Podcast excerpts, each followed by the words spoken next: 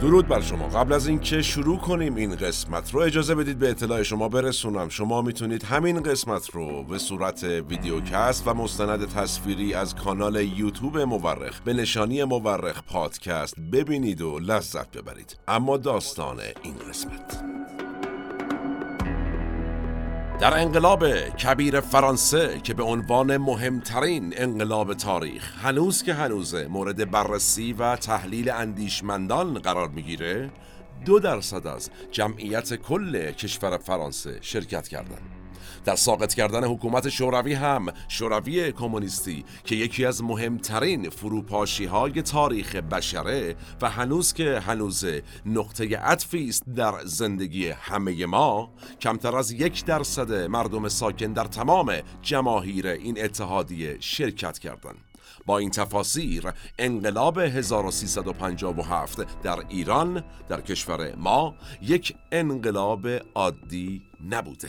چرا نبوده؟ چون بیش از ده درصد مردم در اون مشارکت داشتن. و عجیبه ریختن تو خیابون ها اعتراضاتی که ظرف صد روز چنان فراگیری پیدا کرد که تونست نظام شاهنشاهی ایران رو سرنگون کنه. ظرف صد روز راهپیمایی ها به میلیون ها نفر رسید تعدادشون در ایران زمین. اعتصابات فراگیر شد و اقتصاد کشور رو هم به سمت فروپاشی کشوند.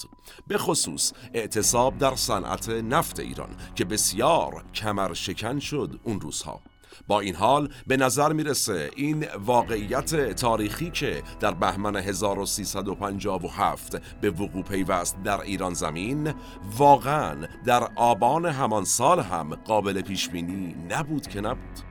حکومت میلیون ها دلار درآمد نفتی داشت دهه ها تجربه سیاسی داشت یک دستگاه امنیتی قوی داشت و عظیم ترین ارتش منطقه رو هم در اختیار داشت حکومت. و از اون سمت تحت حمایت مهمترین قدرت های جهانی هم بود. و سوال واقعا این حکومتی چطور ساقط شد؟ چه شد که ظرف فقط حدود پنج ماه بازی برای این حکومت مقتدر در ایران زمین تغییر کرد؟ ورق کامل برگشت. و سوال مهمتر عامل اصلی اتفاقی که 45 سال پیش از این در همین روزها در ایران زمین رخ داد در 1357 چه بود؟ ما در این قسمت از مورخ و در دقایق آتی به این سوالات متفاوت و با فکت پاسخ خواهیم داد.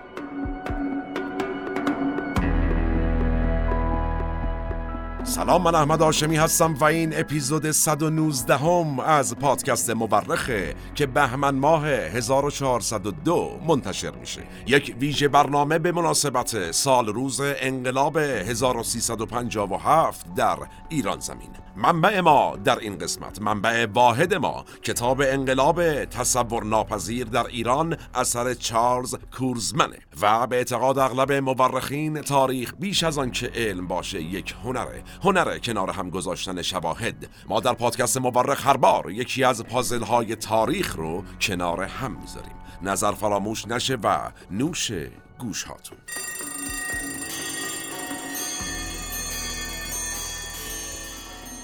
اجازه بدید پیش از شروع این بحث مفصل دو نکته رو خدمت شما عرض کنم. ما در این ویژه برنامه رفتیم سراغ دلایل وقوع انقلاب.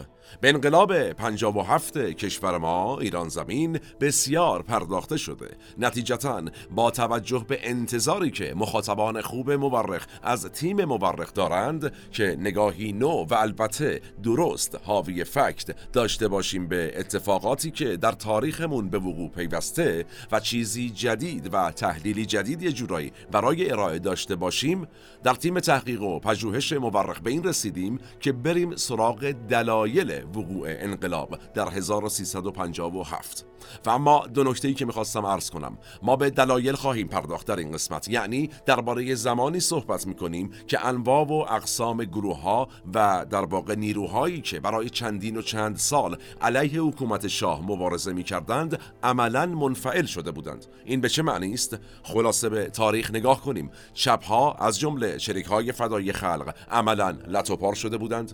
مجاهدین خلق هم همین وضعیت رو داشتند و رهبران اولیشون اعدام شده بودند. ما در قسمت های قبلی چریک های فدای خلق در قسمت مجاهدین خلق مفصل پرداختیم به این اتفاقات. در مورخ علاقمند بودید بسیار مکمل های خوبی است. می‌تونید قبل از ادامه این بحث اول اونها رو ببینید و بشنوید و بعد کامل وارد این بحث بشید. به هر حال این از اوضاع احوال در واقع چریک های فدایی و مجاهدین خلق. عملا چپ ها پس لطوپار شده بودن رهبران بعدی همین مجاهدین خلق هم تو زندان بودن از اون سمت جبهه ملی عملا منفعل شده بود. حزب توده هم همینطور. کاملا تقریبا میشه گفت منفعل بود. این سمت اسلامگراها مونده بودند که رهبران اونها هم از مملکت دور بودند تبعید شده بودند. و اگرچه میشه گفت مبارزه انقلابی علیه حکومت شاه سابقه چندین و چند ساله داشته اما وقتی می‌رسیم به همین سال 1356 و بعد 1357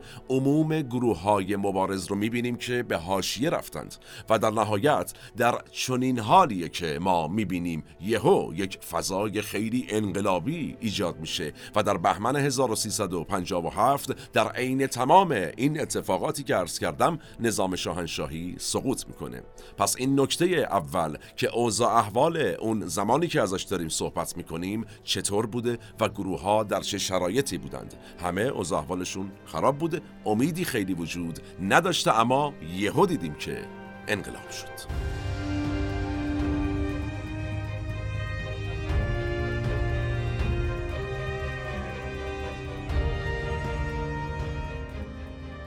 و نکته دومی که می‌خوام دربارش صحبت کنم پیش از شروع مفصل بحثمون درباره منبع این قسمت از مورخه. البته کوتاه در قسمت منابع توضیحاتی عرض کردم اما اجازه بدید کمی روش نازک شیم. همانطور که شما مخاطبان نازنین مورخ به می‌دانید و در ابتدای هر قسمت ملاحظه کردید یا شنیدید ما در پادکست مورخ در هر قسمت علاقه مندیم چه کنیم؟ بریم سراغ چند منبع مختلف. در واقع تیم تحقیق و پژوهش چند منبع رو بررسی می‌کنه. نتیجه اینها میشه پیشنویس یک قسمت. حامد سیاسی راد نازنین نظارت می‌کنه سرپرستی و در نهایت تنظیم نهایی و در انتها اگر این بنده کمترین هم نظری در حوزه اجرا داشته باشم روی متن اعمال می‌کنم و پیشنهاد میدم و در نهایت خدمت شما تقدیم میشه. حالا چرا میریم سراغ چند منبع در هر قسمت؟ به واسطه اینکه تمام تلاشمون اینه که یک منصف باشیم و دو روایت کاملتری از تاریخ بتونیم خدمت شما ارائه کنیم. این بار اما در این قسمتی که در این لحظه خدمت شما هستیم بیش از روایت تاریخ قصدمون این بود که استثناعا بریم سراغ تحلیل درست تاریخ. در واقع یک تحلیل تاریخی درست داشته باشیم. گفتن از قصه انقلاب 1357 قطعا و عملا چیز جدیدی برای ما و شما مخاطبان خوب مورخ که همه می‌دانیم بسیار تاریخ دوست و تاریخ دان هستید و بسیاری از شما حتی به از ما و تیم ما شاید تاریخ رو بهش مسلطید و آگاهی دارید چیز جدیدی نداره و نخواهد داشت. همه ما شنیدیم و خوندیم و یا حتی اگر سنمون قد بده دیدیم که چه بود و چه شد. اما اینکه چرا اینجوری شد؟ جواب به این سوال موضوعی است که اندیشمندان مختلفی رفتن سراغش در تمام این سالها و دیدگاه های مختلفی هم برای بیان ریشه های آنچه در 22 بهمن ماه 1357 در ایران زمین رخ داد وجود داره. اما ما سراغ کتابی رفتیم در این قسمت که به نوعی به همین دیدگاه های مختلف می‌پردازه. روی این مسئله اجازه بدید تاکید کنم دیدگاه های مختلف در یک کتاب. منبع ما در این قسمت کتابی است که طی سالهای اخیر هم در بین متخصصان حوزه سیاست و جامعه شناسی مخاطب پیدا کرده هم بین اقشار مختلف جامعه مخاطبان خودش رو پیدا کرده. گرچه ما به سیاق و سنت همیشگی تیم مورخ همچنان راوی هستیم نه قاضی و قضاوت کار شما خواهد بود. ما راوی تحلیل آقای چارلز کورزمن هستیم در کتاب انقلاب تصور ناپذیر در ایران. نام کتاب ایشون هست. البته این کتاب ترجمه دیگری هم دارد به نام ناگهان انقلاب. در نهایت این بنده کمترین و تیم مورخ راوی خواهیم بود و قضاوت اینکه آیا تحلیل های این منبع و ایشون درست است یا نیست رو در اختیار شما خوبان خواهیم گذاشت. و اگر از ما سوال کنید که چرا این منبع رو انتخاب کردیم جواب ما این خواهد بود که از نظر تیم مورخ از نازیلا مرادی مدیر تولید تیم مورخ تا حامد سیاسیراد نازنین سرپرست نویسندگان مورخ و این بنده کمترین احمد هاشمی فارغ از نقدها یا ستایش هایی که درباره تحلیل ایشون درباره این کتاب در واقع وجود داره درباره آقای چارلز کورزمن در انقلاب تصور ناپذیر در ایران نوع نگاه ایشون به نظر ما و تیم ما مخصوصا حامد سیاسی راد حائز توجه اومد و به همین جهت تصمیم گرفتیم که مختصرا به نوع نگاه این کتاب متفاوت بپردازیم و به چی برسیم؟ به علتهای بروز انقلاب در ایران زمین 1357 بهمن ماه 22 دومین روز.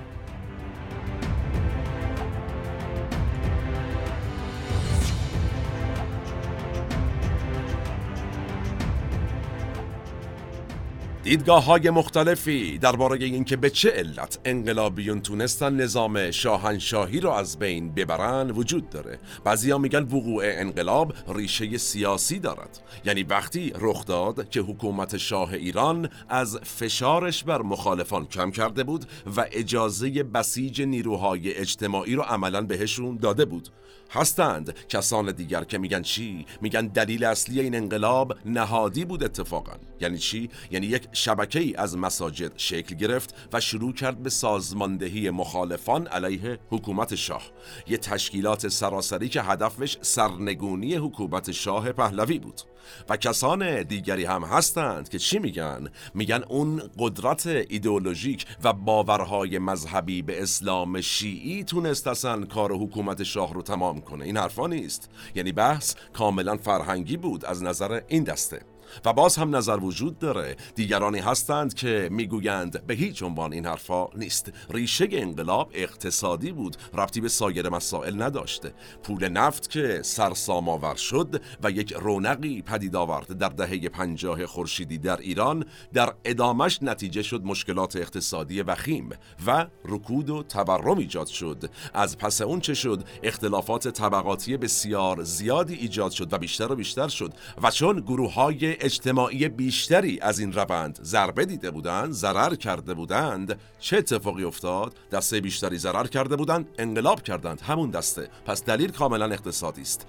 یه گروه دیگه هم هستند که میگن کلا این حرفا نیست.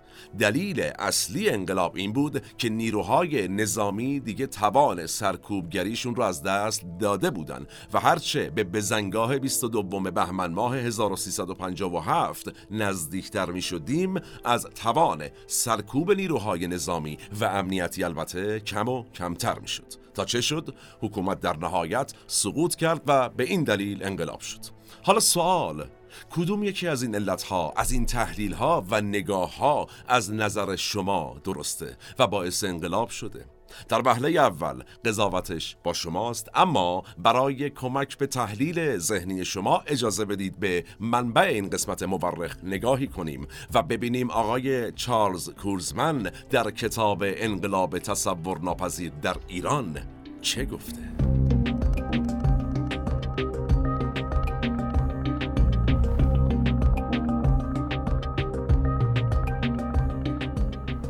این بیانیه رو کی زده رو برده دانشگاه؟ یه روحانی مبارز به اسم منتظری. منتظری کی هست؟ از دوروبری یه روحانی مخالف به اسم خمینیه. کی؟ این دیالوگی بود بین دو دانشجوی چپگرا که هر دو مخالف شاه ایرانن مخالف حکومت پهلوی. و این دیالوگ کجا برقرار شده؟ در دانشگاه صنعتی اصفهان. در چه سالی؟ 1356 یک سال قبل از وقوع انقلابی که حکومت شاهنشاهی در ایران را از بین برد و به بیش از 2500 سال شاهنشاهی در ایران زمین پایان داد. سال 1355 جیمی کارتر رئیس جمهور سابق آمریکا کمپین انتخاباتی خودش رو با ارائه یک طرحی برای ارتقاء حقوق بشر در سراسر دنیا آغاز کرد. چرا اینو میگم؟ عرض می‌کنم آقای کارتر یک مسیحی سفت و سخت بود و چه احساسی می‌کرد؟ اینکه خداوند یک رسالت خفنی بر دوش او به عنوان رئیس جمهور و عملا بر دوش ایالات متحده قرار داده که یک کار مهم انجام بده. کارتر معتقد بود یک رسالت اخلاقی بر دوش او و کشورش قرار داده شده البته به واسطه او. چه رسالتی؟ از مردمان سراسر دنیا محافظت کنه. این رسالت کارتر و آمریکاست. به نظر آقای کارتر کی 1355 دو سال قبل از انقلاب ایران. اینها پازل هایی است که در این قسمت می‌خوام خواهش کنم همین الان در ذهن نگه دارید که در نهایت کنار هم بگذاریم و تحلیلی زیبا با هم داشته باشیم و شما در نهایت قضاوت کنید. آقای کارتر معتقد بود رسالت او و کشورش محافظت از مردمان سراسر دنیاست حتی در کشورهای کمونیستی که دشمن آمریکا بودند.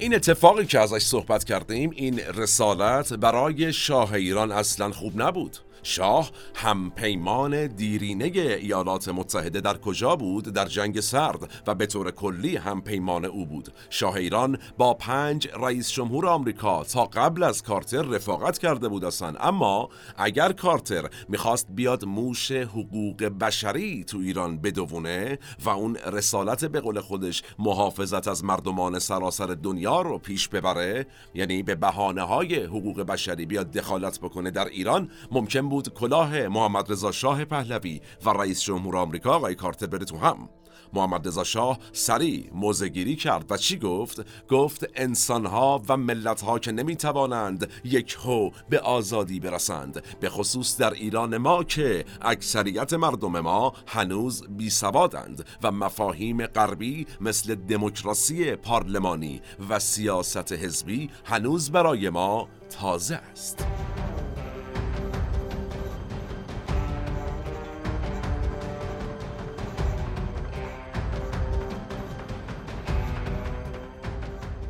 شاه ایران میترسید. از چی؟ از اینکه اگر ملت ایران در اون زمان آزادی بیان کامل پیدا کنند همشون تبدیل بشن به مخالفان حکومت.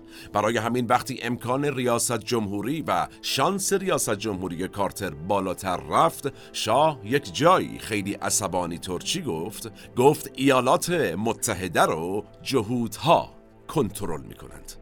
عصبانی طور و اینطوری نشون داد که از این انتخابات کلا چقدر ناراضیه از انتخاب کارتر. تو خاطرات شاپور بختیار هم اومده این موضوع که وقتی کارتر به عنوان رئیس جمهور آمریکا انتخاب شد ایشون یعنی آقای بختیار انقدر خوشحال شد که تا صبح میگساری می‌کرد. پیکو می‌زد به پیکو عشق و حال. بله. آقای بختیار و مخالفان شاه تاریخو ببینیم. شاپور بختیار اون موقع که در واقع آخرین نخست وزیر شاه هم بود اون موقع مخالف جدی شاه بود. ما در قسمت شاپور بختیار مفصل به زندگی او و فعالیتهاش پرداختیم. خیلی قسمت داریم. مکمل این قسمت در پادکست مورخ پیشنهاد می‌کنم. یه سری به طور کلی به موضوعات این چنینی بزنید در کانال اختصاصی پادکست مورخ. به هر حال شاپور بختیار کارتر که انتخاب شد تا صبح عرق می‌زده. چرا این کارو می‌کرده؟ ایشون و سایر مخالفین شاه فکر می‌کردن حالا که کارتر انتخاب شده و وقتی کارتر بیاد و آزادی بیان بیاره دیگه راحت میشه با حکومت شاه مبارزه کرد. هرچی بخوایم می‌تونیم بگیم.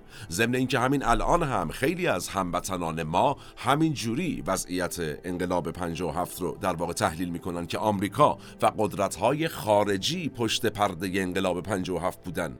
عوامل داخلی خیلی تعیین کننده نبودن سیاهی لشکر بودن. همون جمله معروف کار خودشونه. حالا یه وقتایی این جمله نسبت به داخلی ها گفته میشه.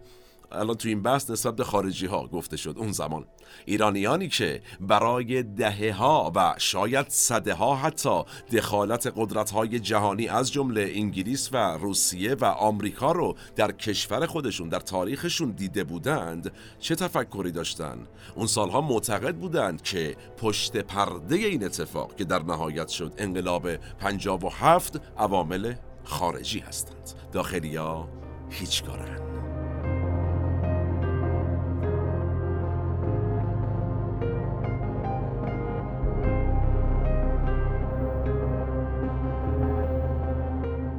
یک فرجه پیدا شده غنیمت به شمارند آقایان.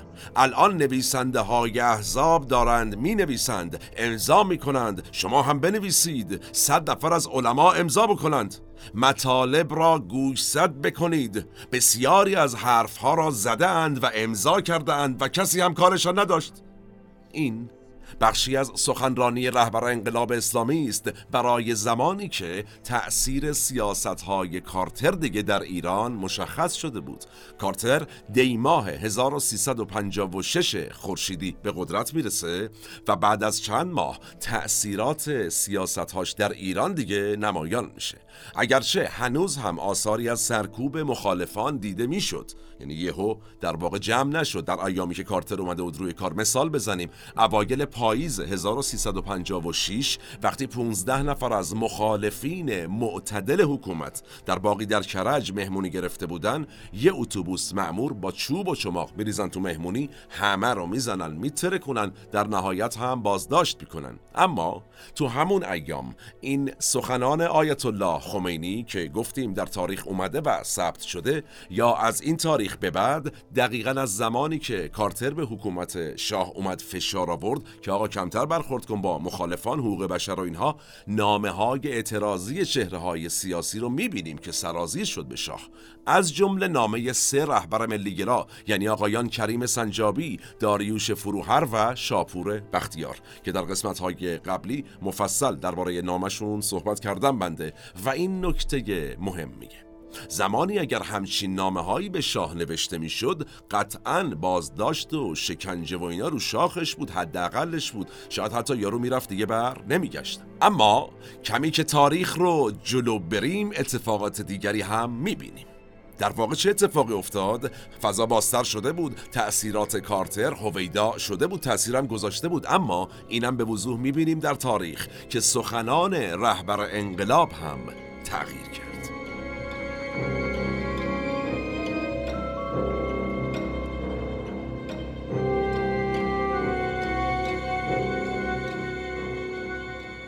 هیده بزرگ. کمی که گذشت کلام تغییر کرد. این شد کلید واژه آیت الله خمینی درباره آزادی هایی که شاه داد به واسطه سیاست های جدید آمریکا. به نظر می رسید دوباره موج سرکوب ها زیاد شده بود و مخالفینی که می‌بینن یه وقتایی اعتراضاتشون با سرکوب مواجه نمیشه و یه وقتایی میشه و عملا تکلیف نداره و یه جورایی میشه گفت دوباره داره سرکوب ها شروع میشه نگران میشن. نگران چی؟ نگران اینکه بلایی سرشون بیاد طبیعتا نه بلای معمولی. نگران میشن بلایی سرشون بیاد شبیه به بلایی که در تاریخ سر مخالفان ماو در چین اومد.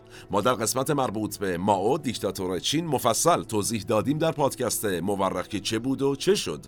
علاقه من بودید اونجا مفصل ببینید و بشنوید. اما اینجا خلاصه بگم آقای ماو رهبر انقلابی چین کمونیستی اومد چیکار کرد؟ یک کمپینی راه انداخت به اسم یکصد گل. گفت آقا جان بذارید با آزادی بیان یکصد گل سرخ بشکفت به مخالفانش اجازه داد که آقا بیاین حرفتون رو بزنید از این حرفات چیه؟ نگران چید آزادی بیان؟ بابا اه.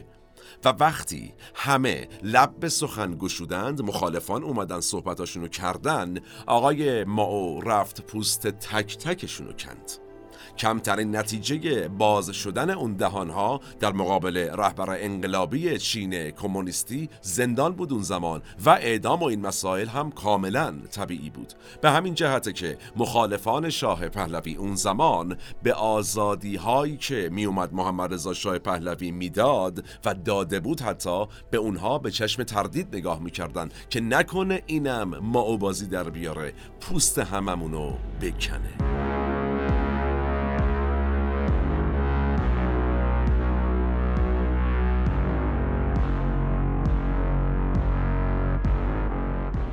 تاریخ رو بیایم جلوتر. در نهایت به نظر می‌رسه سال 1356 که کمی فضای باز سیاسی عیان شده بود. حالا چندان اون موج انقلابی گستردهی که دیدیم و نتیجه شد انقلاب هنوز اون موقع راه نیفتاده بود. 1356 زمانی که از پس مراسم چهلم سید مصطفی خمینی هر چهل روز حالا ملت اومدن یک مراسمی گرفتن. تو پرانتز یادآوری کنم البته شما شما به می‌دانید سید مصطفی خمینی پسر رهبر انقلاب 57 بود که در تاریخ یکم آبان 1356 درگذشت. بعد از چهلم سید مصطفی خمینی هر چهل روز یه مراسم گرفته شد و توی این مراسم ها یه جمعیت حدودا دو سه هزار نفره می اومدن تو خیابونا. یعنی به سال 56 وقتی نگاه می‌کنیم به این شکل اعتراضات. دو سه هزار نفر پرش چهار هزار نفر. اما کی جمعیت میلیونی میشه؟ زمانی که دوباره سرکوب ها تشدید میشه. مثال بزنیم بعد از حادثه میدون ژاله تهران هفدهم شهریور ماه 1357 که امروز این میدون رو به نام میدون شهدا می‌شناسیم این اتفاق افتاد. کم کم جمعیت معترضان تو خیابون ها رفت به سمت میلیونی شدن. در واقع اونجایی که تظاهرات و اعتراضات در خیابون ها به خشونت کشیده شد شروع اعتراض میلیونی بود. یعنی شروع شد تعداد آدم ها رفت به سمت میلیونی در خیابون ها نتیجه امکان نداره اون موجی که در نیمه دوم 1357 راه افتاد و باعث انقلاب شد رو تماما نتیجه سیاست فضای باز آمریکا بدونیم. سیاست کارتر رسالت کارتر بدونیم. حمایت از آزادی بیان و تأثیراتی که سیاست های کارتر داشت در کشورهای مختلف. نمی‌تونیم نتیجه این بدونیم همه رو. حالا سوال پس دلیل اون اتفاقات چه بود؟ با توضیح بیشتر در ادامه عرض می‌کنیم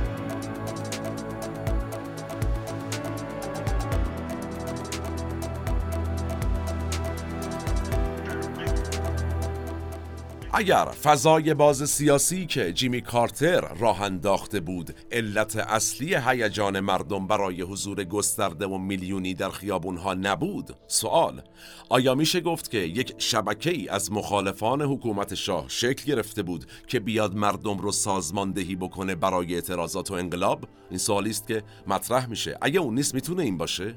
از سالهای آخر دهه چهل ما یه سری سازمان مبارز علیه حکومت شاه رو در تاریخ می‌بینیم در تاریخ معاصرمون.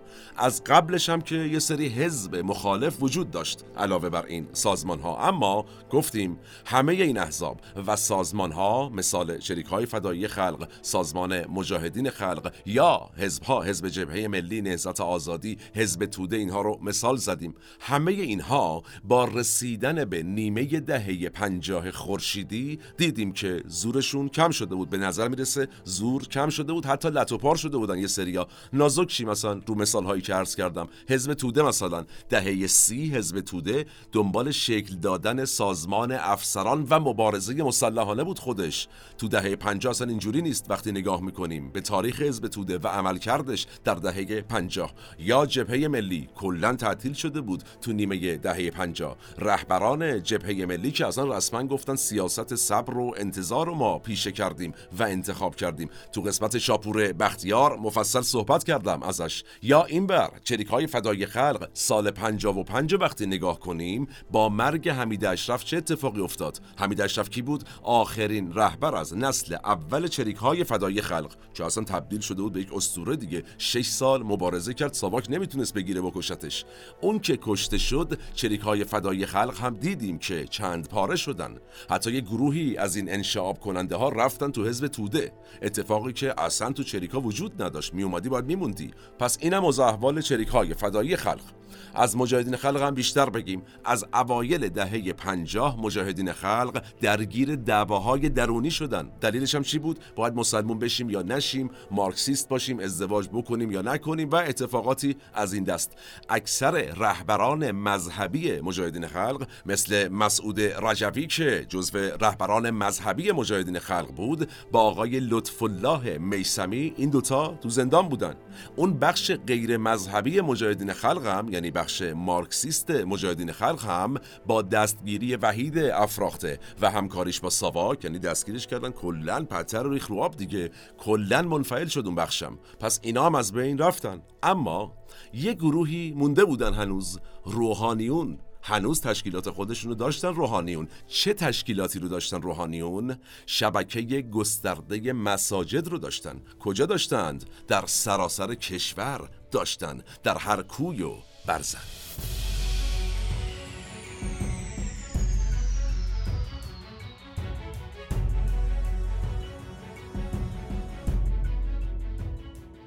17 دی ماه 1356 یکی از روزنامه های تهران یک مطلبی منتشر کرد و توش به آیت الله خمینی گفت آیت الله هندی.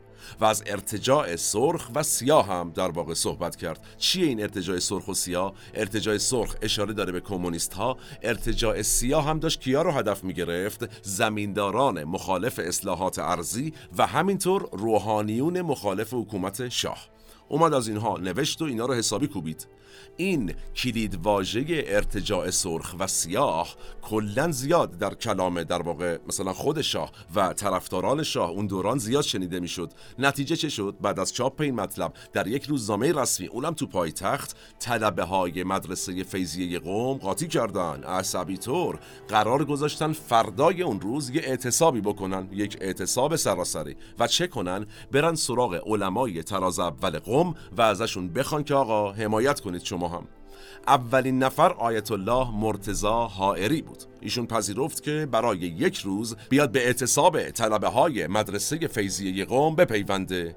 ولی شرط گذاشت. گفت آقا اگر اعتصاب و اعتراض شما صلحآمیزه من میام. از اون طرف کاظم شریعت مداری آیت الله شریعت مداری و آیت الله محمد رضا گل پایگانی هم یه همچین چیزی گفتن. واکنششون همین بود که آقا ما میایم. اگر صلحآمیز باشه مسالمت آمیز باشه از بین این علمای تراز اولی که صحبت کردیم اما بیشترین واکنش رو آیت الله شهاب الدین نجفی مرعشی معروف داشت اون زمان که ایشون یه منبری رفت اصلا و موقع سخنرانیش هم چند قطره اشک ریخت که خیلی هم معروف شد در تاریخ هم معروف شد. در دفاع از آیت الله خمینی این منبر رو رفت و اشک ریخت. در نهایت هم آقای نجفی مرعشی به طلبه های معترض گفتش که من یه نامه هم به تهران نوشتم و اعتراض خودم رو کردم. دیگه بیشتر از این از من بر نمیاد. قربونتون پیرم هستم. کولت سن دارم. دیگه منو معاف کنید که پاشم بیام حالا بمونم و این داستانا نمی‌کشم.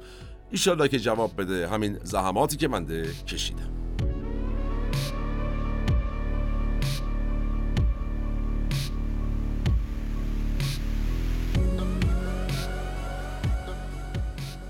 خب این از اعتصاب طلبه ها فردای اون روز دوباره طلبه ها ولکن نبودن. اعتراضات گسترده ای رو دوباره شروع کردن به شکل دادن. این بار چه کردن؟ رفتن بازار قم رو به تعطیلی کشوندن. نتیجه چه شد؟ درگیری بین نیروهای حکومتی و طلبه ها شروع شد و این درگیری خونبار شد. حکومت اعلام کرد نه طلبه کشته شده. مخالفان شاه چی گفتن گفتن 300 400 نفر رو اینا کشتن. در واقع مال شاهنشاهی کشتن. تو گزارش سفارت ایالات متحده چی چاپ شده؟ عدد 14 را می‌بینیم که چاپ شده. 14 نفر گفتن کشته شده. به هر حال این اتفاق باعث چی شد؟ هشت شهر در ایران توش راهپیمایی به وجود اومد. و سوال حالا آیا این شبکه مساجد و حوزه علمیه بود که تونست سریعا این اعتراضات رو به شهرهای دیگه هم برسونه؟ این سوال مهمی است سال 1355 آمار نشون میده این رو. چیزی بیش از 9000 مسجد در سراسر ایران وجود داشته.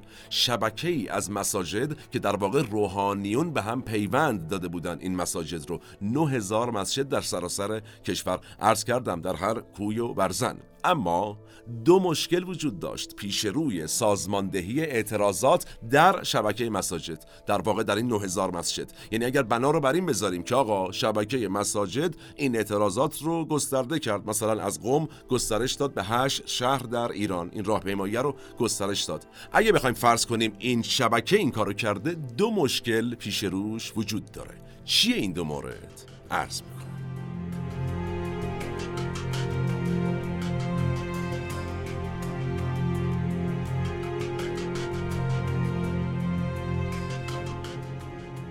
خیلی از مخالفان شاه که می‌خواستن گعده کنن یعنی بشینن یه گپی بزنن و حتی برای اعتراض و مبارزه برنامه ریزی کنن چه می‌کردن؟ می‌رفتن از محیط مساجد استفاده می‌کردن یعنی چی؟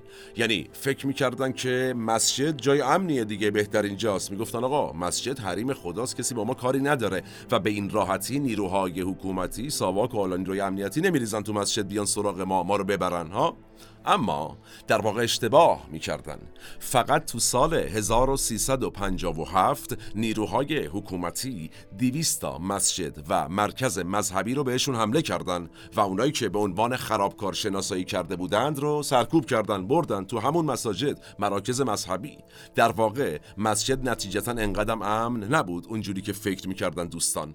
و مشکل بعدی چی بود؟ این مشکل اول عرض کردم دو مشکل پیش روی شبکه مساجد و سازماندهی اعتراضات در شبکه مساجد وجود داشت. این یک که آقا اون هم که فکر می‌کردیم امن نبود مساجد مشکل بعدی خود روحانیون بودن یه جورایی. وقتی به تاریخ و تحلیل های تاریخی نگاه می‌کنیم البته نه همه روحانیون روحانیون سنتی.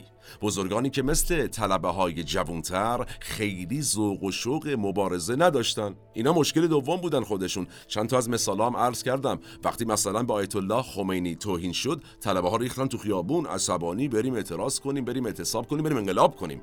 اما آیت الله های قدیمی تر و سنتی تر خیلی همراهی نکردن. یا تا یه جایی همراهی کردن. گفتن دیگه حالا ما سنمون بالاست نامه هم نوشتیم انتظار نداشته باشید. تازه ما از آیت الله هایی گفتیم که تا یه حدی همراهی کردن. خیلی ها بودن اون زمان که بنده به واسطه زیق زمانی که دارم اسمی ازشون نیاوردم و اینها اصلا پای کار معترضی نیومدن. نه اولش نه آخرش. البته دستشون آخرش دیگه اومدن.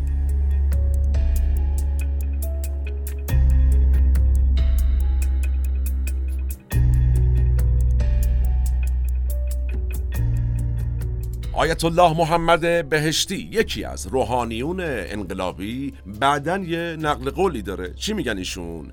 میگن که خیزش طلاب موفق نشد. چرا؟ چون روحانیون اصلی و بزرگ قوم پایکار نیامدند. پایکار طلاب در واقع نیامدند. در واقع همون تحلیل رو از زبان آیت الله بهشتی حالا داریم میشنویم و خدمت شما عرض کردم. جالبه اون سالها یعنی نیمه دهه پنجاه خورشیدی روحانیون بزرگ و بنام و سنتی چه کرده بودن؟ عموما تو رساله هاشون هر چیزی که اشاره به فعالیت های اجتماعی و انقلابی داشت و حذف کرده بودن. مثال بزنیم امر به معروف و نهی از منکر رو که امروز خیلی ساختار حاکم روش تاکید داره و تو پرانتز اینم بگیم. گویا امروز تنها مستاقش شده بحث حجاب سایر مسائل رو نادیده گرفته. مثلا امر به معروف و نهی از منکر فکر می‌کنم در اختلاس داشته باشیم. تو مال مردم خوردن احتمالا داریم. تو بیت المال و تاراج بردن و ضایع کردن به نظر می‌رسه داریم. اما گویا امروز حجاب خیلی مهمتره در امر به معروف و نهی از منکر. این یک پرانتز بود. به هر حال مثالش اینه. روحانیون بزرگ امر به معروف و نهی از منکر رو کلا نادیده گرفته بودن همون سالها. چرا؟ میترسیدن به نوعی. صادقانش اینه. یا یک مسئله دیگه هم هست. شاید اصلا با اعتراض به نظام حاکم و این مخالفت هایی که داشت صورت می‌گرفت از اساس مخالف بودن تعارف نداریم. شاید واقعا این مسئله هم بوده. آقای سید احمد خمینی پسر رهبر انقلاب بعدها یک گلایه کرد. از همین بخش از روحانیت. و چی گفتیشون؟ من نقل قول کنم. روحانیت سنتی اون زمان نه تنها راجع به سیاست صحبت نمی بلکه عکس شاه رو هم می‌زدن تو مسجدشون. این عین صحبت احمد خمینی است. یا یه مثال دیگه بزنم. اکبر هاشمی رفسنجانی که ایشون هم چند سال پیش عمرش تموم شد به هر حال و طبعا همه مخاطبان هم می‌شناسن ایشون رو قطع به یقین. خود ایشون هم اون زمان از آیت الله ها بود و از روحانیون حامی انقلابم بود. یه نقل قولی داره ایشون. میگه یه از روحانیت مخالف تغییر نظام شاهنشاهی بودند. دیگه واضحتر از این. و جالب تو نقل قول های این چنینیش آقای هاشمی رفسنجانی مستقیما با آقای مصباح یزدی اشاره می‌کنه. مدام حالا چرا و چگونش بحث دیگری است. در نهایت این فضا کم کم و تو ماهای منتهی به انقلاب 57 شکست البته و کم کم روحانیت سیاسی و مخالف حکومت یعنی اون دسته روحانیتی که سیاسی بودن مخالف بودن می‌خواستن انقلاب کنن توی اون فضای انقلابی تونستن چیکار کنن؟ شبکه مساجد رو از دست روحانیت سنتی در بیارن مال خود کنن. یعنی اون نکته دوم رو حل بکنن. نکته اول چی بود؟ چالش اول مساجد امن نبود. ساواک میریخ مثلا می‌گرفت ملتو. حالا اون قابل حل بود. اصلا شجاعت می‌خواست. مثلا خون تیمی اصلا گرفت گرفت دیگه. داریم تاوان مبارزمون رو میدیم دیگه. این که چیزی نیست. نکته دوم حل شدنی نبود که روحانیت سنتی می‌گفت بیخود کردید برید بیرون از مسجد. من مخالفم. تو اون ماهای منتهی به انقلاب و فضای انقلابی این مسئله هم حل شد. یعنی اون دسته روحانیت مخالف حکومت مخالف حکومت شاهنشاهی و البته سیاسی تونست بیاد بگه یا علی آقا بلند شید 9000 مسجد رو از دست روحانیت سنتی در آورد و یکی کرد که برن تو کار انقلاب.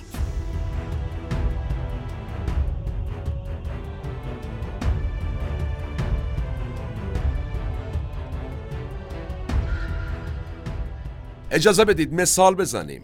آیت الله خادمی در اصفهان که اگرچه اعتراضهایی به حکومت وقتم داشت اون زمان اما خیلی رادیکال نبودیشون یعنی خیلی مخالف و معترض جدی نبود. تا نیمه سال 1357 آیت الله خادمی در اصفهان به نوعی مرجع اصلی بود برای طلبه ها اما کم کم مرجعیتش رو ایشون از دست میده و واگذار می‌کنه به کی؟ آیت الله جلال الدین تاهری چه فرقی این دو نفر با هم داشتن؟ آقای خادمی عرض کردم. یه اعتراضایی حالا داشت ولی خیلی انقلابی نبود رادیکال نبود یعنی خیلی گیری نداشت با نظام حاکم گویا. جلال الدین طاهری نه. کلا انقلابی بود. رادیکال اصلا یه وضعی باید نظامو بکشیم پایین و این حرفا. در واقع طلبه های جوانتر که انقلابی شده بودن حالا سیاسی شده بودن معترض شده بودن رفته بودن. دوروبر آقای تاهری انقلابی جمع شده بودن و در نهایت تاهری انقلابی جایگزین خادمی معمولی شد. این مثالش.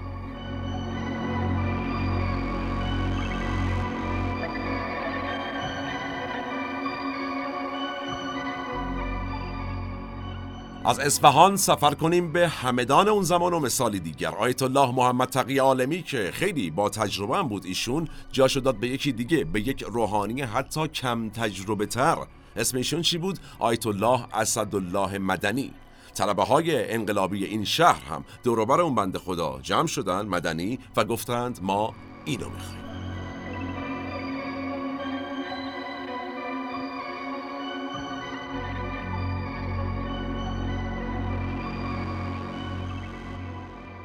از همدان به مشهد سفر کنیم. آیت الله شیرازی و آیت الله حسن قمی که خیلی هم مراجع مهمی بودند اون زمان کم کم محبوبیتشون را از دست دادن. مشابه شهرهای دیگه و یه سری از طلبه های جوونتر شدند. روحانیونی که بقیه طلبه ها می‌رفتن بهشون رجوع می‌کردن. هم جوونتر هم کم تجربه تر ولی یه تفاوت مهم داشتن. مثل شهرهای دیگه فقط انقلابی تر بودن.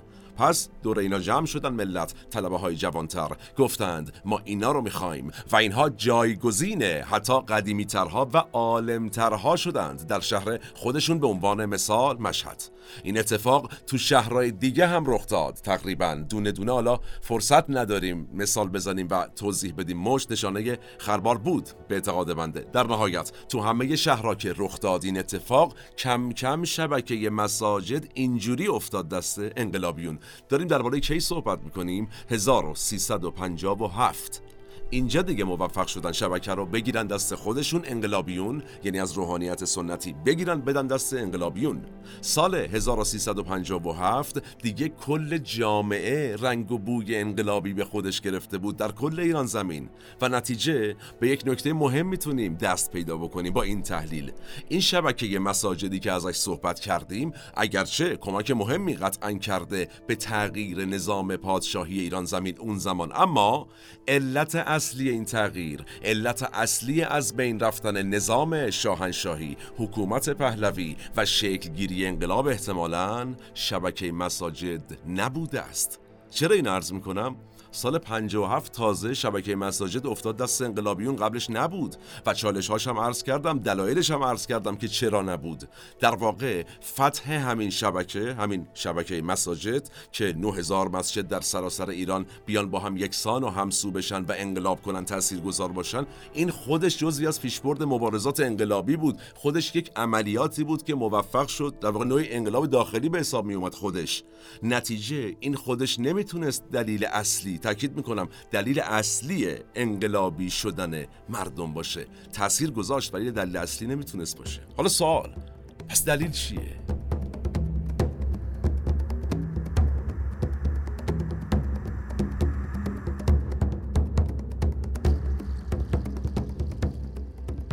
اجازه بدید خلاصه صحبت‌های این چند دقیقه اخیر رو بکنیم. یک سوال مهم. آیا تغییر فضای فرهنگی که روی شبکه مساجد هم تاثیر گذاشت اون زمان و مساجد رو کرد انقلابی تونسته بود فرهنگ مردم حسابی متدین اون ایام رو تغییر بده و بشه علت اصلی بروز انقلاب در واقع؟ در ابتدا که قضاوتش با شماست اما اجازه بدید با هم یه بررسی کوتاه و خلاصه‌ای بکنیم. همین سوال رو. اصلا بذارید با فکت صحبت کنیم. اول یه گریزی بزنیم به قسمت قبلی پادکست مورخ. چی بود موضوع؟ دکتر علی شریعتی. ما به زندگی ایشون و تأثیرات و صحبتاش پرداختیم و پیشنهاد می‌کنم حتما ببینید. بسیار جذاب و عجیب غریب حاوی فکت های بسیار خوبی است اون قسمت. حالا اونجا چی گفتیم در مورخ؟ منبر علی شریعتی. دکتر علی شریعتی کجا بوده؟ حسینیه ارشاد تهران. اوج خودش چند نفر می اومدن پای منبرش؟ پای سخنرانیش اینا همه اسناد داره. نهایتا دو سه هزار نفر مخاطب داشته سخنرانی های علی شریعتی که بسیار اسم در کرده بود اون زمان دیگه. دکتر علی شریعتی. تازه این دو سه هزار نفری هم که میگیم در اوج خودشه. یعنی شب تعطیلی باشه مناسبتی باشه جنجالی باشه همه بیان یا اتفاقاتی از این دست. معمولش گویا اوریجش 2300 نفر بوده. میشستن رو صندلی های در واقع حسینی ارشاد گوش می‌کردن به سخنرانی علی شریعتی یا هر کسی که در حال صحبت بود. علی شریعتی معروف ترینشون بود در حسینیه ارشاد. در واقع اون 2300 نفری که اونجا نشسته بودن چیکار می‌کردن؟ داشتن صحبت های کسی رو گوش می‌کردن که می‌خواست فرهنگ اسلامی مردم رو تغییر بده. دکتر علی شریعتی تفکرش این بود. می‌گفت اسلام باید برگرده به خیشتن خیش. این اسلام اسلام نیست و اصلا اسلام درست اسلام منهای روحانیت است و از اینجور حرفا. کلا خیلی تفکرات خاص خودشو داشت. به هر حال تو حسینیه ارشاد میشستن پای در واقع صحبت های علی شریعتی که می‌خواست فرهنگ اسلامی مردم رو تغییر بده خودشون بده به سمت اسلامی که چه کنه؟ اسلام مبارز و جهادیه. بره انقلاب کنه مبارزه کنه جهاد کنه.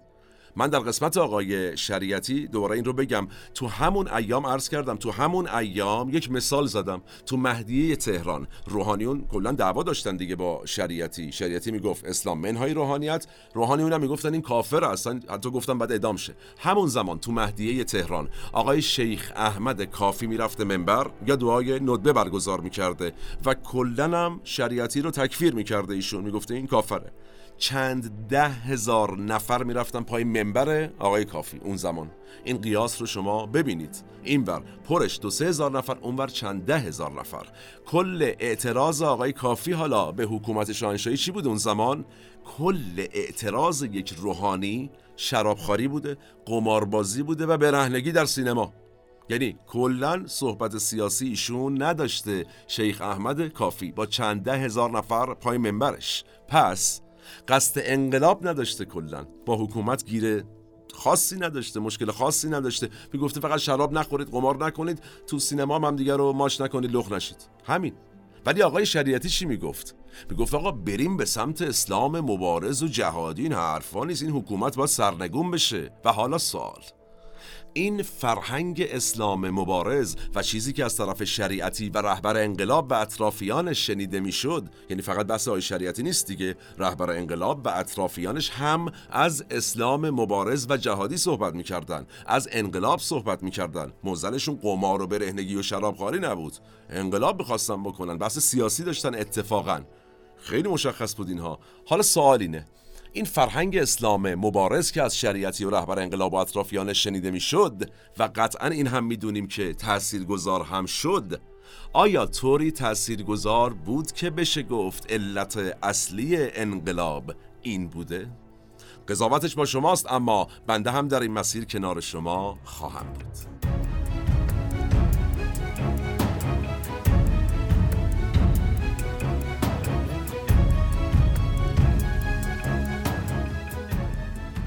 یه مثال بزنیم. یعنی یک مثال از مهمترین بروز تشیع مبارز و جهادی همون اسلام مبارز و جهادی که در سطح جامعه دیدیم در تاریخ سند داره و ثبت شده. مهمترین این مدل مبارزه رو اسلام مبارز و جهادی رو شاید بشه داستان اعتراضات خیابونی به بهونه چهلم کشته شده های اعتراض قبلی دونست در واقع. چرخه که کردم از چهلم سید مصطفی خمینی شروع شد پسر رهبره در واقع انقلاب 1357 و تونست اعتراضات رو عملا به ده ها شهر ایران گسترش بده همینجوری. چه اتفاقی میافتاد؟ تو هر چهلم هی چهلم به چهلم اعتراض می‌کردن دیگه. تو هر چهلم یه درگیری طبیعتا می‌شد بین پلیس و معترضین. دوباره کشته می‌داد اون اعتراضات و یه چهلم دیگه عملا از راه می‌رسید. تو پرانتز ارز کنم هنوز این مسئله در جهان ادامه داره ها. یعنی در اعتراضاتی که مثلا مردم علیه حکومتی دستگاه حاکمیتی می‌کنن فردی کشته میشه در مراسماتی که به یاد او برگزار می‌کنن دوباره ازش استفاده های اینچنینی و اعتراضی میشه. به هر حال این اتفاق. یعنی کی؟ هشت ماه قبل از پیروزی انقلاب 22 بهمن 57 و اسناد و فکت ها خرداد 1357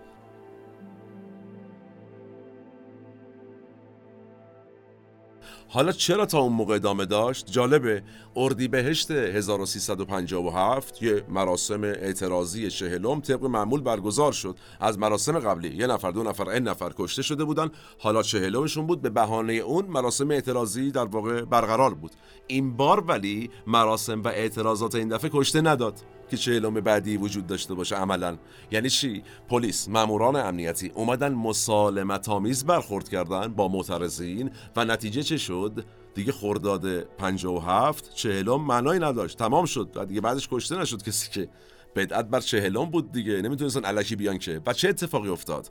رهبر انقلاب 1357 اومد باز هم اعلامیه داد و همه رو رأسا اصلا دعوت کرد به خیابونها که آقا پاشید بیاید اعتراض کنید. و یک اعتصاب توری هم شکل گرفت تو بازار تهران یه اعتصابی شکل گرفت و توی سری از شهرها. اما مردم دیگه اعتراض خیابونی نکردن چون چهلمی وجود نداشت. یه سری از روحانیون سنتی هم کیا بودن روحانیون سنتی؟ یادآوری کنم. کسایی که قصد انقلاب انقلاب نداشتن گیر و گوری خیلی نداشتن سیاسی نبودن رادیکال نبودن.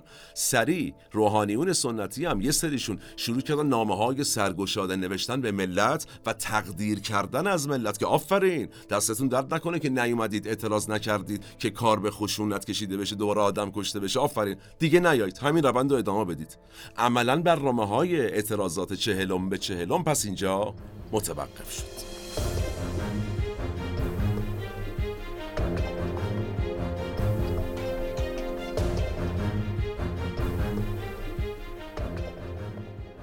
محمد رضا شاه پهلوی سریعا از موقعیت پیش اومده اومد استفاده کرد خودش هم و چه کرد وعده برگزاری انتخابات آزاد و دموکراتیک داد در سال آیندهش به نظر می رسید دست اسلامگراهای مبارز داره خالی میشه و هرچی بیانیه پشت بیانیه ارائه می‌کردن دیگه نمی‌تونستن مردم رو باز بکشن تو خیابونها مثل اعتراضات چهلم به چهلمی که اتفاق افتاده بود. و عملا اسلامگراهای مبارز منتظر یک موقعیت دیگه بودند که رخ بده و رخ داد. چاره هم البته نداشتن. کی رخ دادی موقعیت؟ 29 تیر ماه شیخ احمد کافی تصادف کرد در گذشت بنده خدا. کی بود آقای کافی؟ یادآوری کنم همون بنده خدایی که عرض کردم. در تقابل با علی شریعتی بود می‌رفت منبر و تقریبا مثلا چند ده هزار نفرم می اومدن پای منبرش دعای ندبن برگزار می‌کرد. ولی اعتراض سیاسی کلا نداشت آقای کافی. قصد انقلابم نداشت گیری نداشت. همون می‌گفت شراب نخورید و قمار نکنید و برهنگی و اینها. ایشون تصادف می‌کنه عمرش به پایان می‌رسه. یک روحانی که کلا سیاسی هم نبود. اسلامگراها چه می‌کنن؟ تو خودشون میگن چی از این بهتر؟ میان افکار عمومی رو به این سمت می‌برن که آقا تصادف آقای کافی تصادف نبوده. چی میگین؟ سکال ساواک کشتن. و همون روند چهلم اتفاقی که تونستن باهاش چهلم رو ایجاد بکنن دوباره به وجود اومد. و این اتفاق هم افتاد. تو مراسم هفتم آقای کافی اعتراضاتی شکل گرفت و باز هم خونبار شد. اون خونی که نبود که چهلم رو ایجاد بکنه اینجا ایجاد شد. از کجام شروع شد این اعتراضات؟ از مشهد شروع شد و کم کم دوباره گسترده شد به چند شهر دیگه. ولی یه مشکلی برای انقلابیون همچنان وجود داشت. تو تهران خبری نبود. یعنی تو پایتخت خبری نبود. و این وضعیت هم ادامه داشت. خبری تو تهران نبود. جاهای دیگه شلوغ می‌شد. این وضعیت تا کی ادامه داشت؟ تا داستان سینما رکس آبادان. اواخر مرداد 1357 اون اتفاق کشته شدن حدود 600 نفر آدم در واقع سوختن زنده زنده سوختن 600 نفر آدم حدود 100 نفر 200 نفر البته نجات پیدا کردن. به هر حال اون اتفاق دوباره بنزینی شد روی آتش معترضان. واقعه ای که الان دیگه تقریبا مشخصه ربطی به ساواک و حکومت نداشته اون زمان. دخیل نبودند ساواک و حکومت پهلوی. اما معترضان فکر می‌کردن که خیر کار خودشونه. کار کار ساواکه.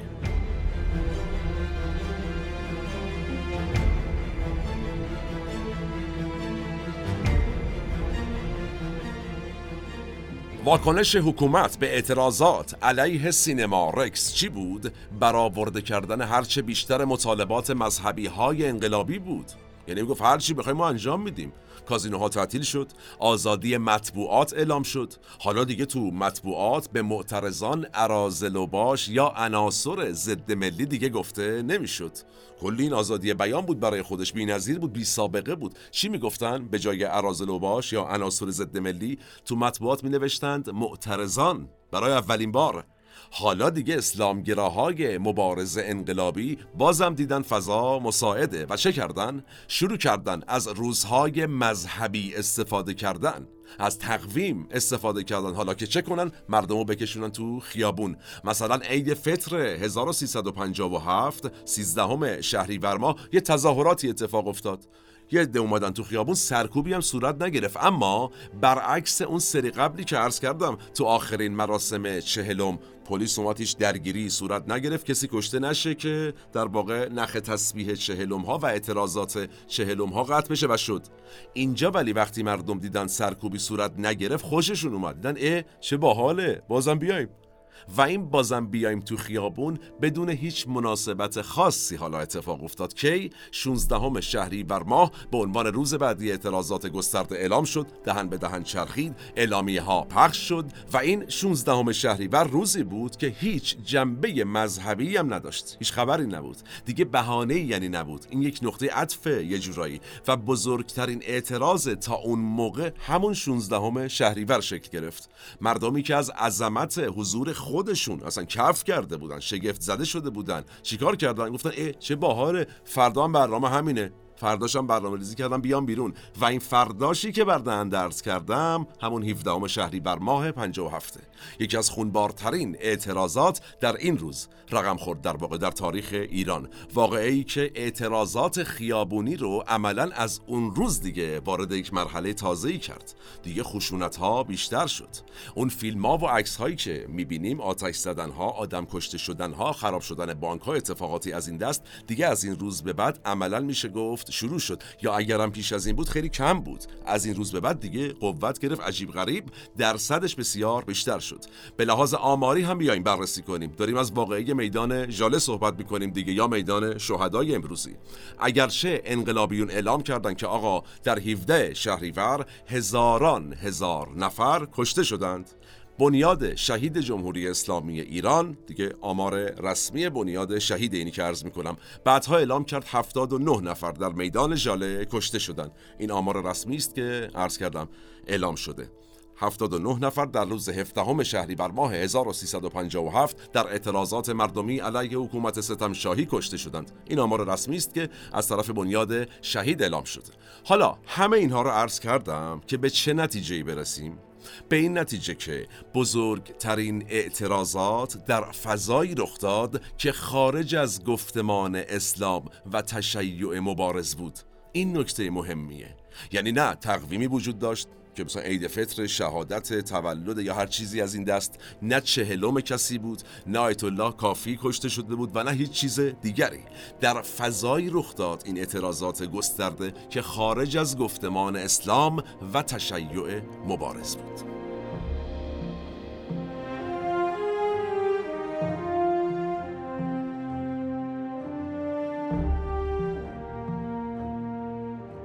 اما خیلی ها مسائل اقتصادی رو در ابتدای بحث عرض کردم. خیلی ها مسائل اقتصادی رو اصلی ترین دلایل وقوع انقلاب در 1357 می‌دونن. چطور؟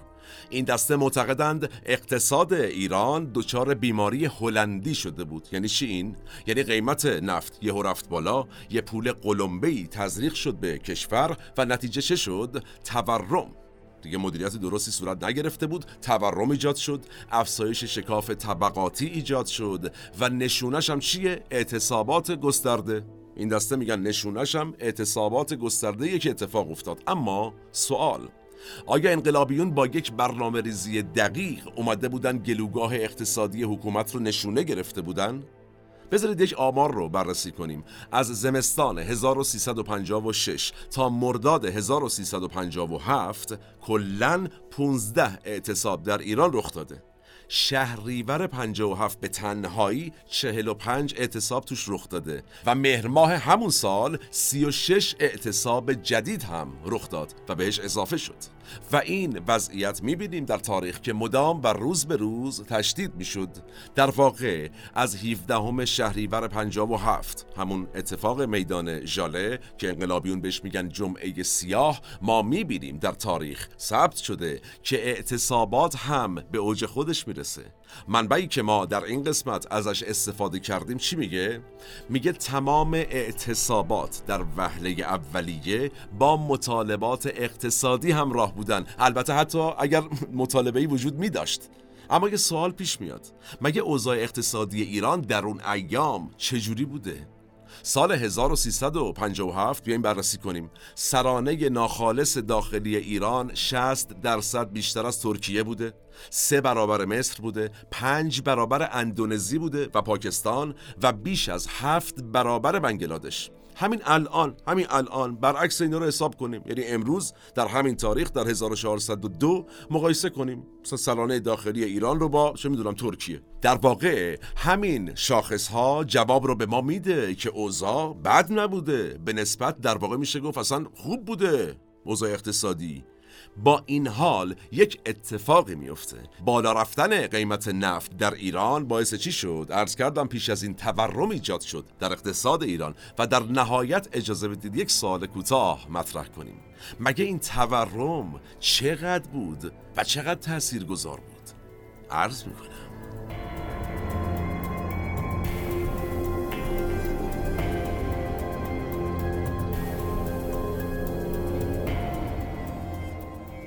اجازه بدید باز با ارقام و اطلاعات صحبت کنیم. با ورود به دهه 50 جامعه ایران یهو با تورم دو رقمی اصلا آشنا شد. اصلا نبود تو تاریخ ایران. سال 1356 برای اولین بار در تاریخ تورم بالای 20 درصد رو تجربه کرد اقتصاد ایران. اما در 1357 حکومت تونست این تورم رو چه کنه؟ مهار کنه. بیارتش یهو روی 10 درصد. یعنی از بالای 20 درصد بیاد روی 10 درصد. نتیجه به هر حال خوبی بود. در واقع وقتی پاییز 1357 یهو اعتصاب های عمومی گسترش پیدا کرد نرخ تورم به سطح معمول خودش برگشت اصلا. توجه کنیم وقتی در صنعت نفت اعتصاب شد اعتصابی که بین همه اعتصاب ها از همه مهمتر بود و بیشترین تأثیر هم گذاشت این اعتصاب در واقع صنعت نفت در روند انقلاب و البته در اقتصاد. وقتی این اتفاق افتاد اولش کارکنان اعتصاب کننده این صنعت اصلا مطالبه ای نداشتن. همون نکته که عرض کردم. چه اتفاقی افتاد؟ نماینده دولت رفت بهشون گفتش که سلام علیکم اعتصاب کردید جان مطالبتون چیه؟ و تازه اینجا اولین مطالبه کارکنان این صنعت اصلا مطرح شد که ای اعتصاب کردیم. مطالبه یه لحظه اجازه بدین. بعد شد میرم مشورت می‌کنم میان مثلا میگن حقوق می‌خوایم بیمه می‌خوایم اتوبوس رفت آمد می‌خوایم اسکان می‌خوایم چیزایی از این دست. در واقع مطالباتی مطرح شد که کاملا سنفی بود و همون موقعی هم که مطرح شد بخش بزرگی از اون مطالبات محقق شد برای کارگرانی که اعتصاب کرده بودند و شاید همین محقق کردنها باعث شد اعتصابات ادامه پیدا بکنه و نتیجه با هر اعتصاب مطالبات یه مقدار داریم می‌بینیم در تاریخ یه مقدار بیشتر وارد فاز سیاسی می‌شد و رنگ و بوی عملا سیاست می‌گرفت مطالبات اعتصاباتی که اول چی بود؟ سنفی بود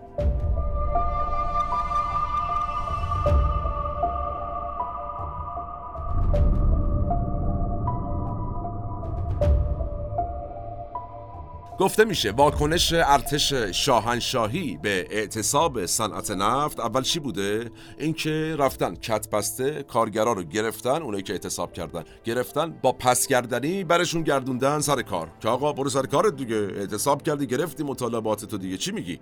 و چه اتفاقی میافتاده؟ کارگرا می‌رفتن سر کار سب می‌کردن ارتش می‌رفت دوباره اینا می‌رفتن میپیچیدن به بازی و دوباره اعتصاب و باز مطالبه بازی از اول. انقدر این اتفاق میفته هی اعتصاب می‌کنن. ارتش به زور میارتشون سر کار. ارتشی ها دیگه بهشون دستور میدن که به ارتشی ها خودتون برید سر کار. اینا رو ول کنید. شما فکر کن سربازا و درجه دارای ارتش رفتن تو پالایشگاه شروع کردن کار کردن. نتیجه چی میشه؟ کل سیستم داشته می‌رفته رو هوا. بلد نبودن دیگه کار تخصصی بوده شوخی نداره. حتی یک روایت البته غیر موثقی هست شنیده است در واقع تاریخ شفاهیه که دو تا از چاهای اصلی داشته میترکیده لوله هاش و اگر این اتفاق میافتاده اصلا فاجعه هم انسانی هم زیست محیطی اتفاق میافتاد اون زمان. همه اینا باعث چی میشه؟ کارکنای صنعت نفت در واقع مدیران صنعت نفت میرن ارتشی رو میندازن بیرون که آقا چیکار می‌کنید؟ بریم بیرون. با جاش از بین می‌برید. هم زیر ساخت و امکانات و هم آدم کشته میشه اینجا. کلا شیر پالایشگاه ها رو میبندن میرن میشینن خونهشون. میگن آقا شما برید اینا هم که نمیان دیگه. چیکار کنیم دیگه؟ والا.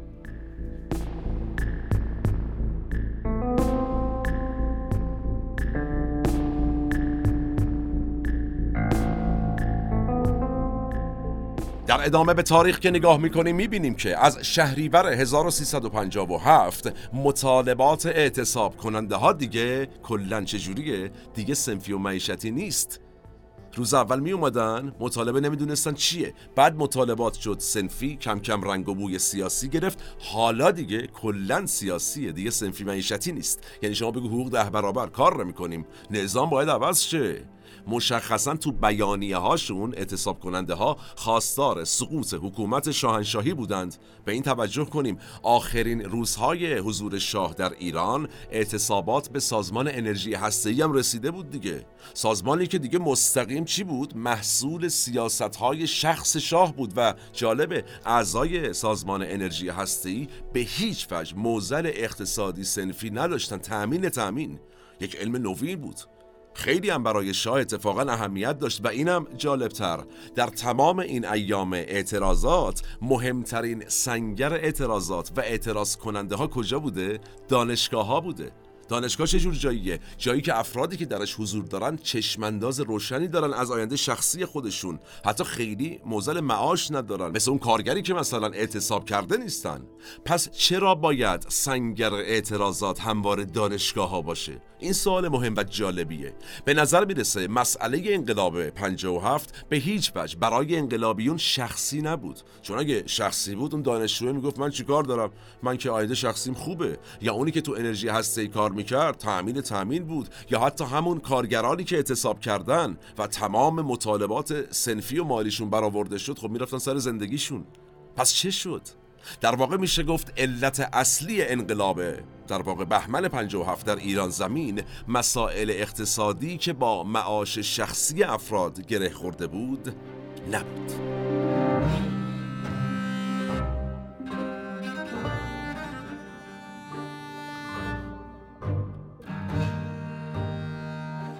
به یک دلیل دیگه هم بپردازیم. دلیل دیگری دلیل مهم دیگری که برخی برای سقوط حکومت شاه پهلوی در بهمن 1357 مطرح می‌کنن چی بود دلیل عرض کردم پیش از این؟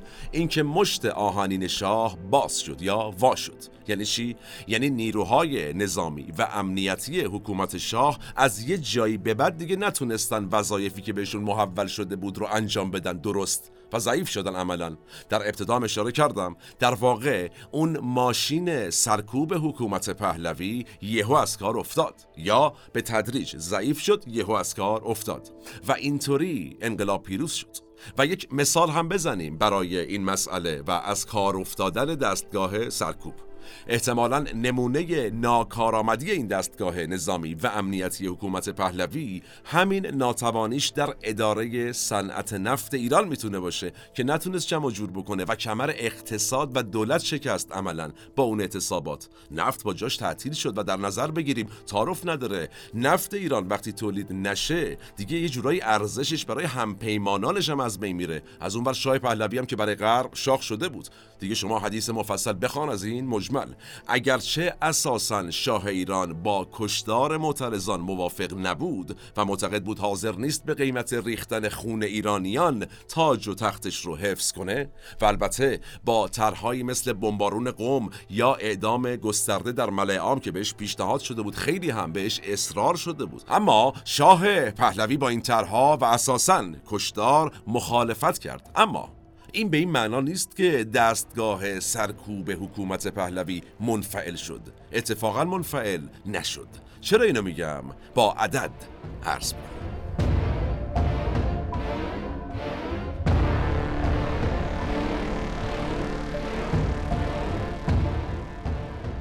وقتی به آمار مثلا کشته شده ها در اعتراضات رجوع کنیم به آمار و تاریخ و فکت ها رجوع کنیم می‌بینیم که تا پاییز 1357 هرچی اعتراضات سنگین تر شده تعداد کشته شده ها هم بیشتر شده. یعنی دستگاه سرکوب داشته کارش خوب انجام می‌داده اتفاقا. کارش رو روال انجام می‌داده. بر اساس آماری که تو منبع این قسمت ما اومده دی ماه 1356 در ایران تا مرداد ماه 1357 یعنی برهایی که ما چهلم های اعتراضی رو داریم همون چهلم هایی که عرض کردم کلا 35 نفر کشته شدن حدود 8 ماه. اما شهریور 1357 به جز اون روز 17 شهریور واقعی میدان ژاله که عرض کردم احتمالا 79 نفر اون روز کشته داشته تو سایر اعتراضات توی اون ماه 33 نفر کشته شدن. یعنی تو حدود 8 ماه قبلش 35 نفر کلا تو یک ماه 33 نفر. بیایم جلوتر. مهر ماه معترضان به جای اعتراضات خیابونی چه کردند؟ شروع کردن اعتصاب کردن.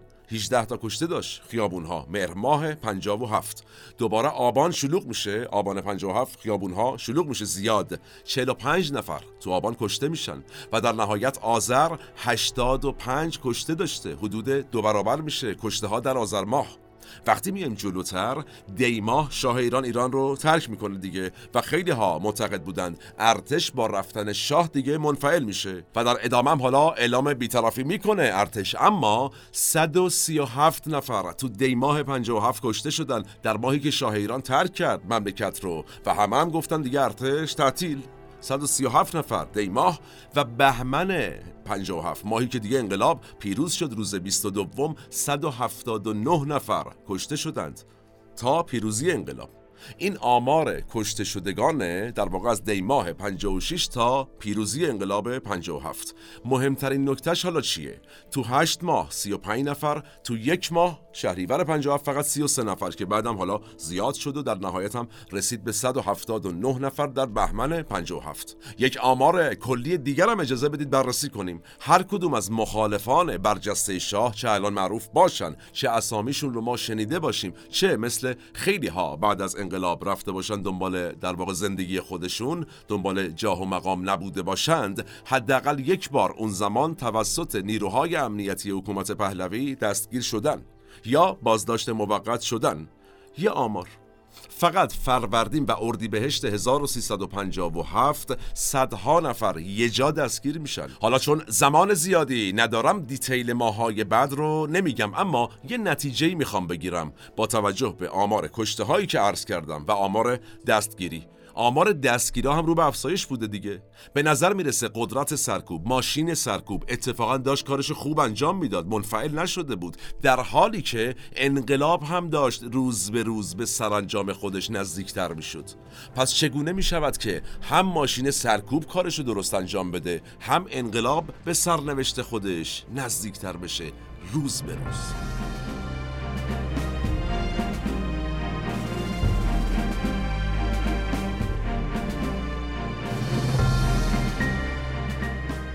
معترضان در ایران زمین در تمام تقریبا شهرها با وجود ترس از سرکوب تو خیابونها ماندند.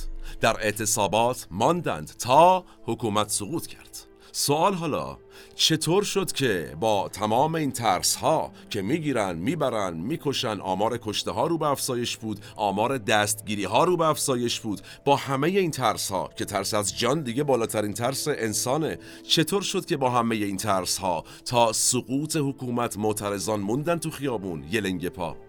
اجازه بدید یک مسئله علمی رو بررسی کنیم در فضای انقلاب. در مواقع اعتراضات گسترده اصولا دو مدل رفتار جمعی وجود داره به لحاظ علمی. رفتار اول چیه؟ بخش بزرگی از مردم ناراضیان؟ وقتی می‌بینن عده زیادی هم تو خیابونها حاضرن احتمال پیروزی اعتراضات رو میدن تو وجود خودشون و با خودشون میگن خب اعتراضات که دیگه قطعا پیروز میشه چه من برم چه نرم.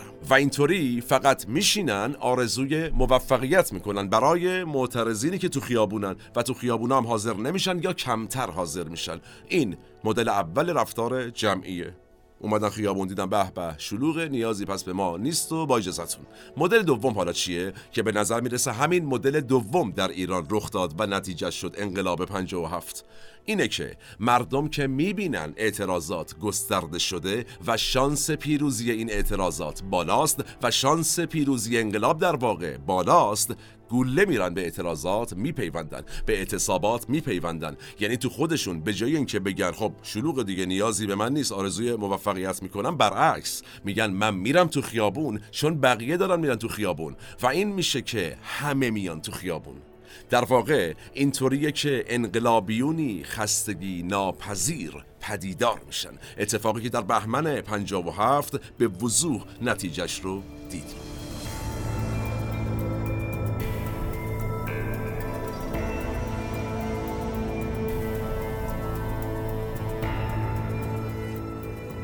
بجز چون این همافزایی عجیب غریبی که ناشی از یک شجاعت جمعی عجیب غریبم بود که من میرم چون همه میرن و همه اومدن نقش رهبری انقلاب هم بسیار عجیب غریب بود. زمانی که نازک شیم روی این موضوع واقعا می‌بینیم این مسئله رو. در واقع نوعی از رهبری تونست مردم رو در خیابون ها نگه داره اون زمان اون ماها. با اینکه کشته ها رو به افسایش بود دستگیری ها رو به افسایش بود و و و. نه تنها تونست این مدل از رهبری مردم رو تو خیابون ها نگه داره بلکه یه درصد قابل توجهی از مردم رو تونست بیاره تو خیابون ها و نگه داره. بیش از ده درصد مردم ایران. من مثال زدم در ابتدای این قسمت. اوج مشارکت مردم یک مملکت در انقلابی که تازه بهش باور داشتن دیگه انقلاب کبیر فرانسه بود. ابتدای این قسمت مثال زدم که بسیار هم بهش میبالن در دنیا هنوز مدل انقلابی تدریس میشه ستایش میشه و و و. دو درصد کل جامعه فرانسه اومدن در این انقلاب شرکت کردند. یا جماهیر شوروی. انقلاب شد زیر یک درصد. از تمام جماهیر اتحاد جماهیر شوروی اومدن شرکت کردند. در انقلابی که باز شدیدن بهش باور داشتن رگ می‌دادن. یک نوع رهبری وجود داشت. در واقع. و سایر البته مسائلی که عرض کردم این باعث شد بیش از ده درصد جامعه ایران بیان تو خیابون و بمونن تا انقلاب شه.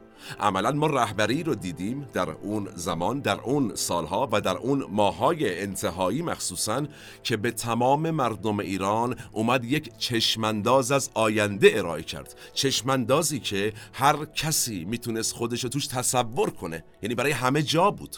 از اون کارگر عادی بگیریم که اعتصاب کرده تا سیاستمدار تا اون حزب تودهیه تا مجاهدین خلق شریک های فدایی خلق هر کی رو شما بگی در این چشمانداز از آینده ای که ارائه شد می‌تونست خودش و جایگاهی که دوست داره رو توش ببینه. به خاطر همینم وایساد. تا رگ وایسادن که آقا باید وایسیم انقلاب پیروز شه.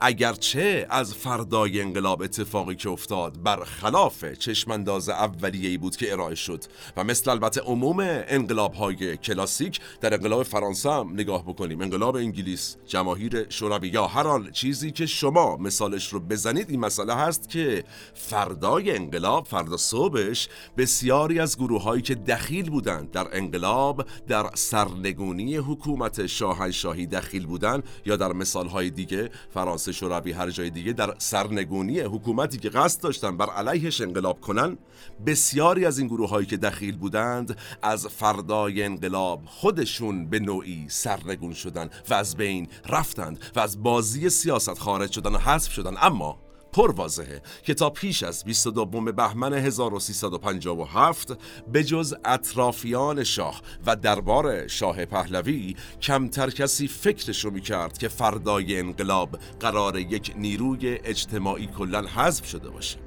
حتی بخش بزرگی از علاقمندان به شاه پهلوی هم فکرشو نمی‌کردند که اگر انقلاب پیروز بشه قرار زندگیشون با جاش رو به نابودی